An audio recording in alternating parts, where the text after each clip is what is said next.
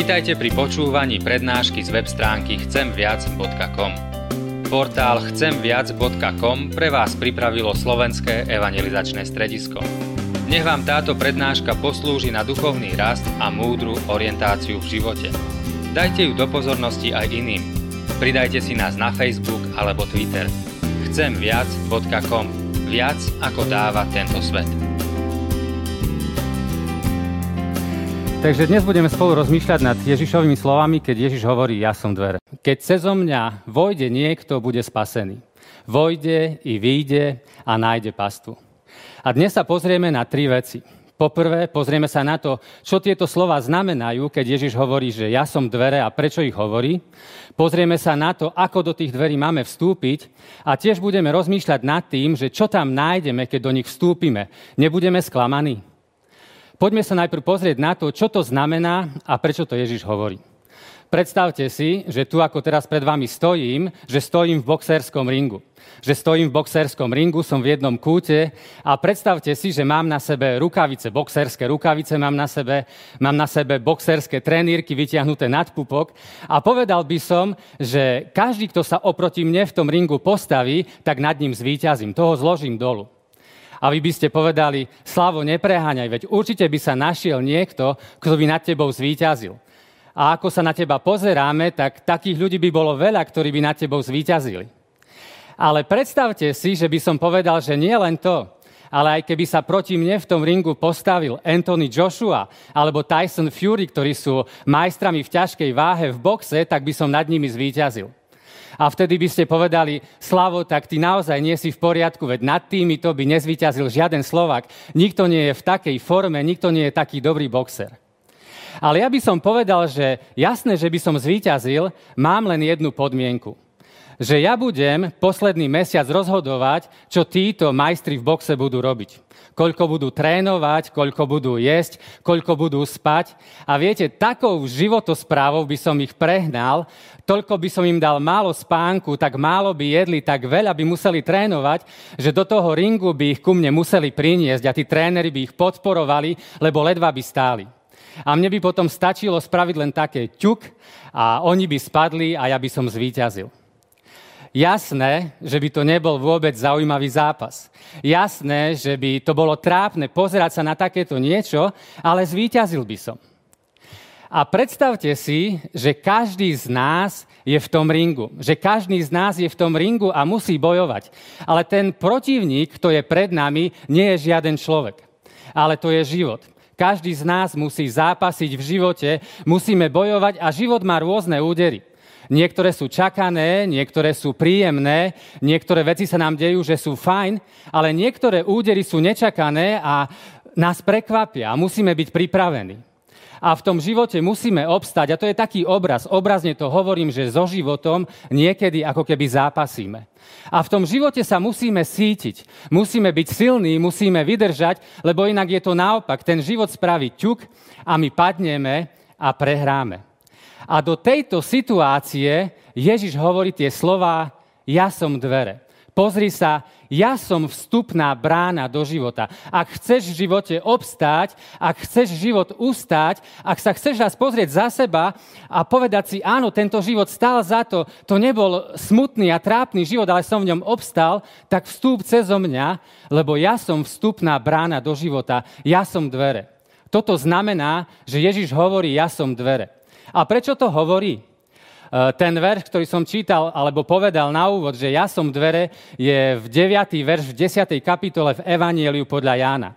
A 10. verš hneď za tým veršom Ježiš hovorí, že ja som prišiel, aby ste život mali a hojne mali.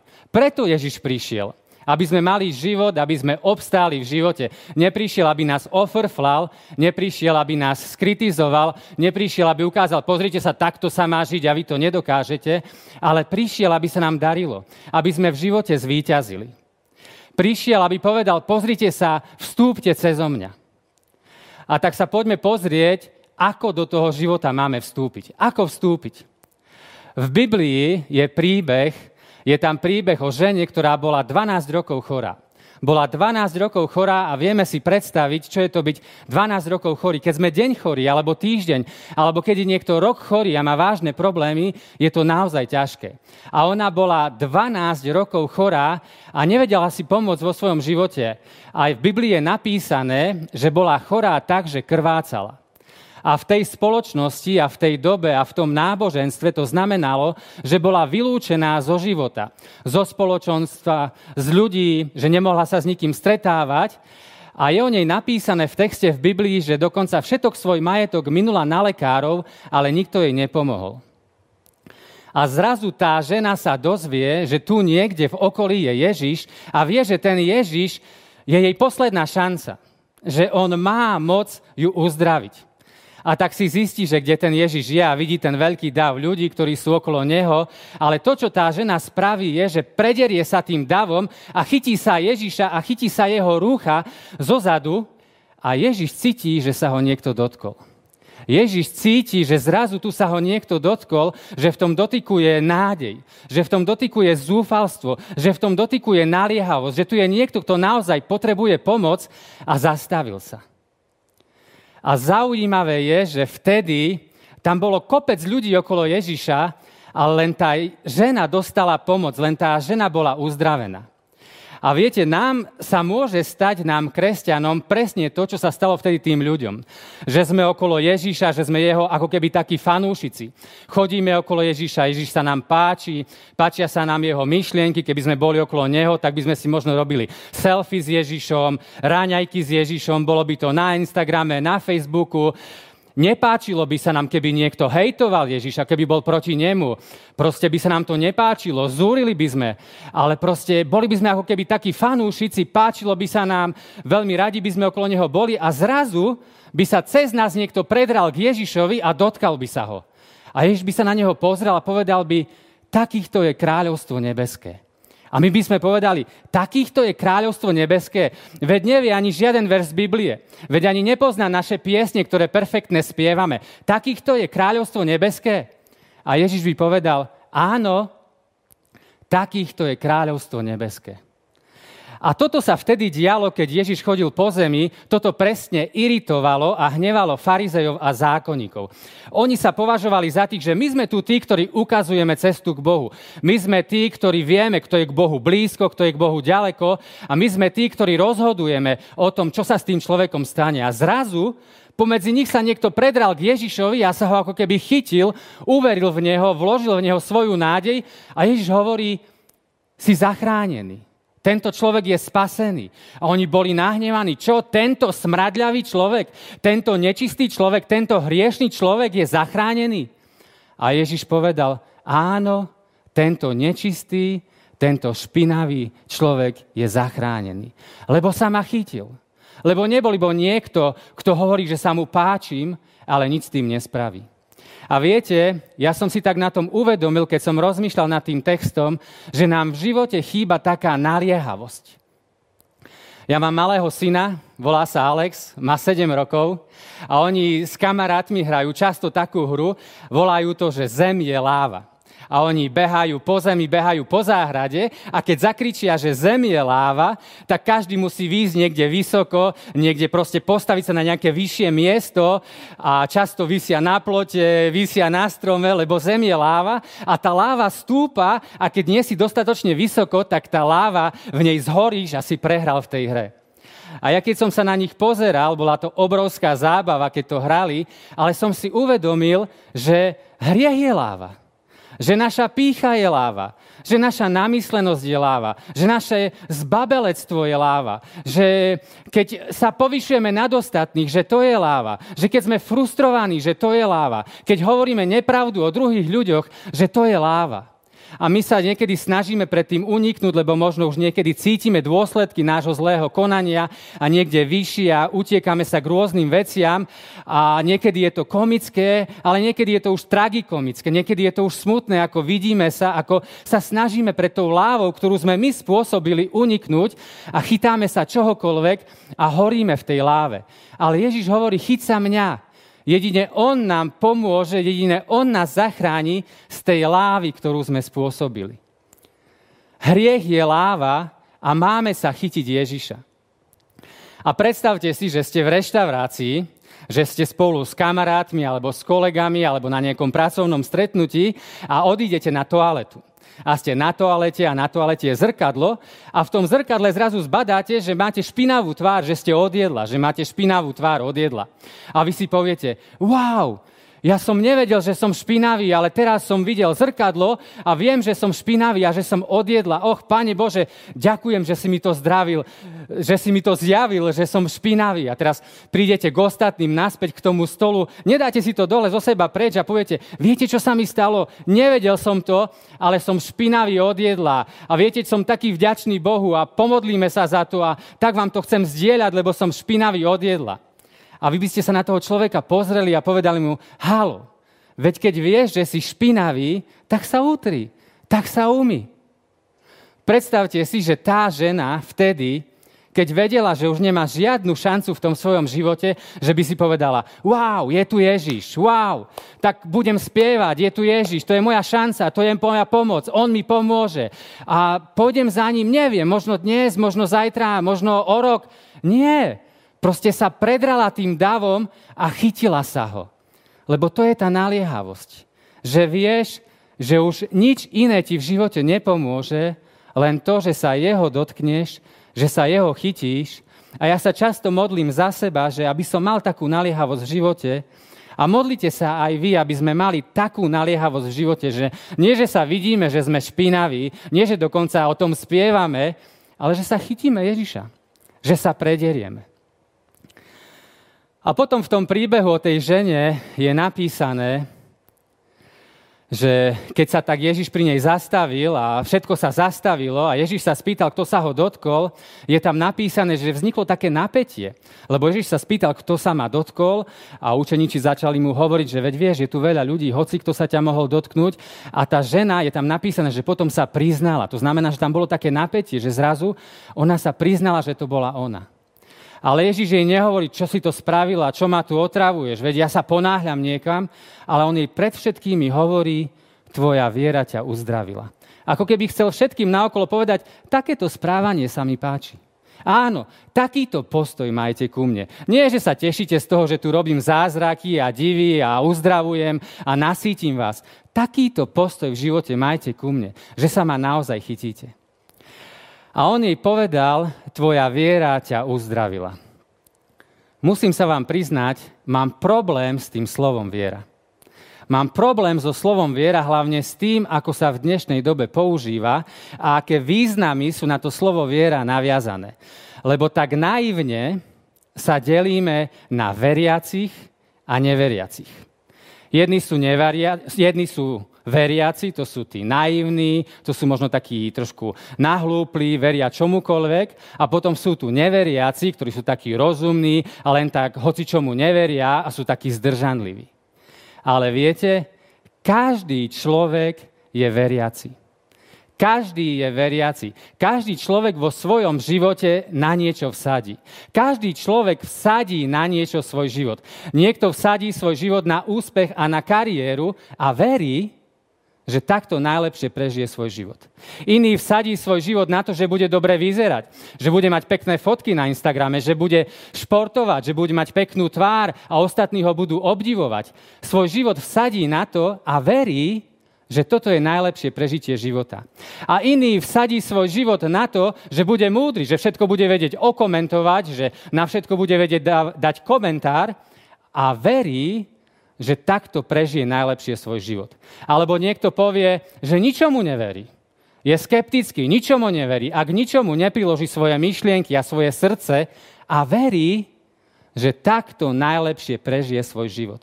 A do toho Ježiš hovorí, nevsať svoj život na kariéru. Nevsať svoj život na úspech.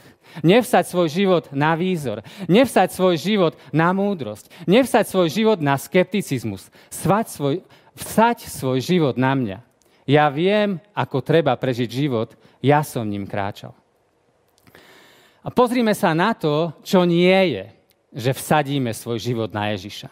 Niekto povie, vsadil som svoj život na Ježiša a vráťme sa k tomu príkladu z úvodu, že sme v tom ringu. A je v tom ringu, zápasy vo ži- v živote so životom a povedal, že vsadil svoj život na Ježiša. A teraz zápasy a páči sa mu, čo Ježiš hovorí, sú to múdre princípy a pravidlá a zápasy podľa toho. A zrazu niekto z tribúny kričí, hej, čo to robíš? Nie takto bojuj, veď teraz sa takto bojuje. A si povie, o, teraz sa takto bojuje a začne bojovať takto. A niekto iný kričí z tribúny, hej, čo to máš oblečené? Takéto rukavice si daj. A dá si iné rukavice, lebo takéto asi sa teraz majú nosiť. A niekto iný niečo zakričí a iný niečo zakričí a podľa toho sa správa. A toto nie je, že vsadím svoj život na Ježiša. Keď vsadím svoj život na Ježiša, to znamená, že len jeho počúvam.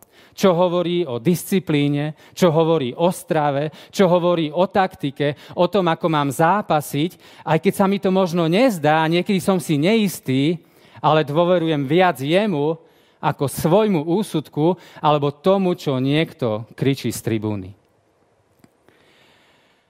A keď poviem teda, že dobre, vsadím svoj život na Ježiša naplno, čo tam nájdem? Môžem tomu dôverovať? To je ten tretí bod. Môžem tomu dôverovať? Čo tam nájdem? Ja som nedávno videl film, volá sa Three Seasons. A je to film, ktorý je natočený o povojnovom Vietname. Chudobná krajina, chudobní ľudia, ťažké osudy. A v tom filme sa prelína niekoľko príbehov. A jeden z tých príbehov opisuje mladú ženu, ktorá sa volá Lán, a je to veľmi pekná mladá žena, ktorá si zarába na svoj život prostitúciou. Predáva svoje telo. Lebo nechce skončiť v chudobe ako všetci ostatní okolo nej. Nechce skončiť ako jej matka, ktorá v živote nič nedokázala a zomrela chudobná. Chce sa vymeniť z toho sveta chudobný a chce raz patriť do toho sveta tých hotelov, kde chodí predávať svoje telo. Raz tak chce žiť. A potom je v tom filme, v tom príbehu mladý muž, ktorý sa volá Haj a on je šofér rikše. Rikša to je taký bicykel, to je v Ázii ako keby taxík. A on to je tak, to je bicykel, vpredu je také sedadlo, do ktorého si môžete sadnúť a on vás odvezie kam chcete. A ten haj raz stretne tú lán a vezie ju domov a rozpráva sa s ňou. A potom často sa mu stane, že ju čaká pred hotelmi neskoro v noci a vezie ju domov a niekedy aj naznačí, že nie je dobré, že takto žije. Ale ona mu začne rozprávať o tom, že ona nechce takto prežiť svoj život. Že ona nechce skončiť chudobná. A rozpráva mu o tom, ako keď bola mladé dievča, keď mala krásne biele šaty, ako premýšľala. A hovorí mu o tom, že raz chce byť v tej izbe, hotelovej izbe, a len tak si ľahnúť do tej mekej postele a nemusieť tam byť kvôli svojej práci a mať zapnutú klimatizáciu a len tak tam kľudne zaspať. A ten haj sa do ten lan zalúbi. A raz sa stane, že Haj sa zúčastní pretekov rikší a vyhrá. A vyhrá veľkú cenu a zrazu má peniaze, lebo predtým bol veľmi chudobný, má peniaze, aby si mohol dovoliť noc zlán. A keď ju tak vezie domov raz jedného večera, tak jej hovorí, že s ňou chce stráviť noc, že jej zaplatí. Ona povie, že dobre, berie to ako biznis, jasné, dohodnú sa. A potom je už v tom filme scéna, keď sú v hotelovej izbe a Haj vojde do tej izby, oskúša tú postel, či je meká a Lán tam pri ňom stojí a podá jej krabicu. A v tej krabici je taká krásna biela dievčenská košeľa. A povie jej, nech si ju oblečie. A tá Lán odíde do kúpeľne, oblečie si tú košeľu a potom príde. A mnohí pravdepodobne teraz čakajú takú vášnivú, milostnú, ľúbostnú scénu, ale ten háj lán len povie, nech si sadne na tú postel. A nech si ľahne a nech zažmúri oči. A ona tak spraví, ľahne si, zažmúri oči a za chvíľku zaspí. A ráno, keď sa zobudí, ten haj tam nie je. Sú tam len raňajky a tak ide k oknu a pozerá sa von oknom na to mesto. Ten háj zaplatil tú noc zlán nie preto, aby naplnil svoje túžby, ale aby naplnil jej sny. A viete, a toto je taký maličký obraz toho, že ako k nám pristupuje Boh. On zaplatil za nás, aby nám splnil naše sny. On prišiel, aby sme život mali a aby sme hojne mali. On za nás zaplatil a už sme jeho, ale tam nás nečaká pán, ktorý na nás vyjde teraz s novým zákonom, so zákazmi a príkazmi, čo máme robiť. Ale zrazu v tom novom kráľovstve, do ktorého vstupujeme, nachádzame odpustenie. Nachádzame prijatie, nachádzame odpočinutie, nachádzame víťazstvo, nachádzame slobodu. A to, čo sa v tom filme potom stane, že tá lán po tom zážitku si uvedomí, že už takto nechce žiť svoj život. Prestane predávať svoje telo, odíde z toho sveta preč. A toto sa deje nám, keď stretneme evanielium. Keď stretneme Božiu bezhraničnú a bezpodmienečnú a nesebeckú lásku. Zrazu už nemôžeme žiť starým spôsobom života. Zrazu tu už nie je zákon, ktorý rozhoduje, ale tu je sloboda, ktorú sme získali v ňom. A viete, niekto povie, že evanielium to je niečo staré a to je niečo nudné. Viete, neporozumeli sme evanieliu, keď dokážeme povedať, že to je niečo staré, niečo nudné, niečo aktuálne. Evanieliu rozumieme len vtedy, keď povieme, že to je tak pekné, to je tak krásne, že mi je až ťažké tomu veriť. Naozaj ma Boh tak miluje. To je tak krásne, že mi je až ťažké tomu veriť. A Ježiš hovorí, ja som dvere do takéhoto života. Ja som prišiel, aby ste život mali a hojne mali. Ježiš hovorí, ja som dvere, viete, dnes je deň otvorených dverí. Dnes je deň otvorených dverí, že môžeme vstúpiť. Ježiš hovorí, keď cezo mňa vojde niekto, bude spasený, vojde i výjde a nájde pastu. Zhrnutie. Čo to znamená? Život vie, Ježiš vie, že život je zápas. Vie, že život je ťažký. Vie, že v živote prichádzajú ťažké rany. Ale on hovorí, ak chceš v živote obstáť, vstúp cez mňa. A ako tam máme vstúpiť? Že máme v sebe tú naliehavosť. Že naozaj chceme, že cítime, že zem je láva, že hriech je láva, že nič nám predtým nepomôže, iba chytiť sa Ježiša. A pamätajte, že každý je veriaci. Každý človek svoj život na niečo vsadí. Niekto na kariéru, niekto na výzor, niekto na úspech, ale Ježiš hovorí, vsaď svoj život na mňa, jedine vtedy uspeješ. A čo tam nájdeme, keď vstúpime?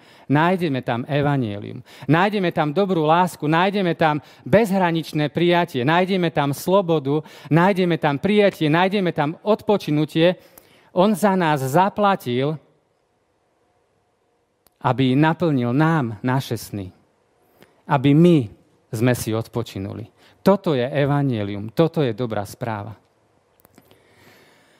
Tá žena vtedy, keď zastavila Ježiša, ako keby ho vyrušila. On niekam išiel. V Biblii čítame, že on išiel, aby uzdravil 12-ročné dievča.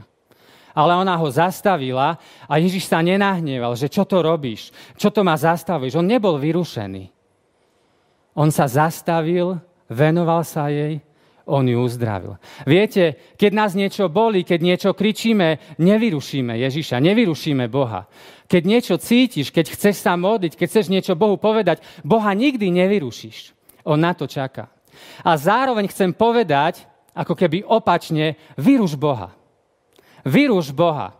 Nech tvoja modlitba dnes je úplne iná. Nech tvoja piesen dnes je úplne iná. Nech tvoje otázky na Boha sú úplne iné dnes. Nech tvoja chvála je dnes úplne iná. A Boh povie na to, wow, toto sa mi páči. Takto to chcem. Na toto som u teba čakal dlho. Áno, takáto modlitba sa mi páči. Áno, takáto pieseň sa mi páči. Áno, takáto chvála sa mi páči. Áno, keď takto voláš na mňa, to sa mi páči. Lebo dnes je deň otvorených dverí. A ja ťa pozývam, volaj na Boha. Príď k nemu, lebo on hovorí, ja som dvere. Keď cezo mňa vojde niekto, bude spasený.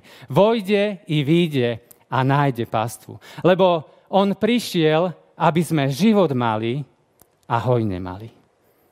Amen. Pomodlíme sa. Drahý pane, my ti ďakujeme za to, že nás miluješ bezhraničnou láskou. My ti ďakujeme za to, že v tebe nachádzame slobodu, nie zákon. Nie, že niečo znova musíme. Že v tebe nenachádzame ťarchu, že to musíme a to treba a tu sa musíme pritlačiť, ale ty nás tak miluješ, že si môžeme odpočinúť. A ďakujeme ti za to, že ty si dvere do života a daj nám vsadiť svoj život len na teba. Nedaj nám počúvať ľudí z tribúny, ľudí, ktorí o živote vedia oveľa menej ako ty, ale daj nám vsadiť len na teba. Ďakujeme ti za to, že tvoje evanílium to nie je nudná, stará zväzť, to je krásna zväzť, ktorá oslobodzuje. Jedine v tej zvesti je sloboda, odpočinutie, prijatie, nádej a víťazstvo v tom zápase, v tom ringu, v ktorom stojíme. Amen.